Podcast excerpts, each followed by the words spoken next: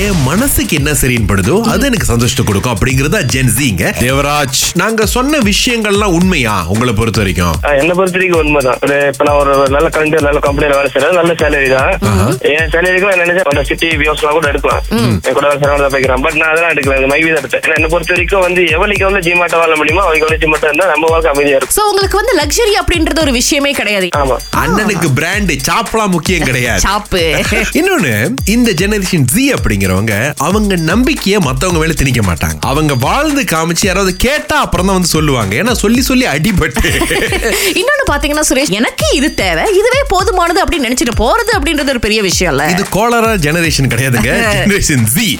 Gen Z Monisha நான் இல்ல என் husband ஆ, என்ன பண்ணுவாரு அண்ணன் Okay. அவரை வந்து யாரும் வெளியே கூப்பிட கூடாது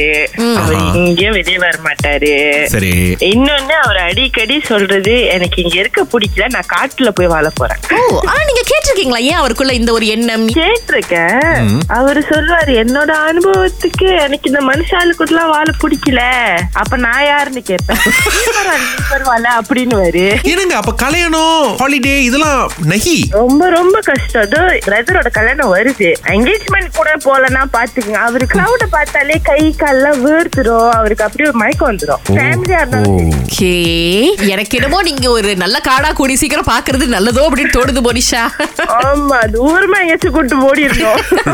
இது என்னமோ நம்மளுடைய அரசாங்கத்துக்கு கேட்டுருச்சு போல இருக்கு இப்ப என்ன சொல்லிருக்காங்கன்னா கவலைப்படாதீங்க செவ்வாய்க்கிழமையும் உங்களுக்கு லீவு கிடைக்க வாய்ப்பு இருக்கின்றது ஓ Yes. பரவாயில்லையே ஆமா ஆனா என்னன்னா சுரேஷ் இது வந்து ரொம்ப முக்கியமா அரசாங்கத்துல இருக்கக்கூடிய நண்பர்களுக்கு இது கன்ஃபார்மா இருக்கு அப்படின்னு சொல்லியிருக்காங்க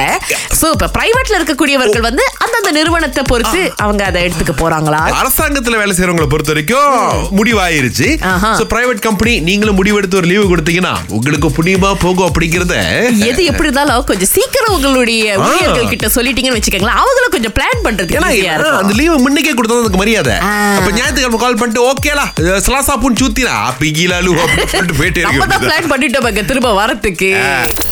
திங்கள் முதல் வெளிவரை காலை ஆறிலிருந்து பத்து வரை கலக்கல் காலையில் சுரேஷ் மற்றும் அகிலாவுடன் இணைய தவறாதீங்க ராகா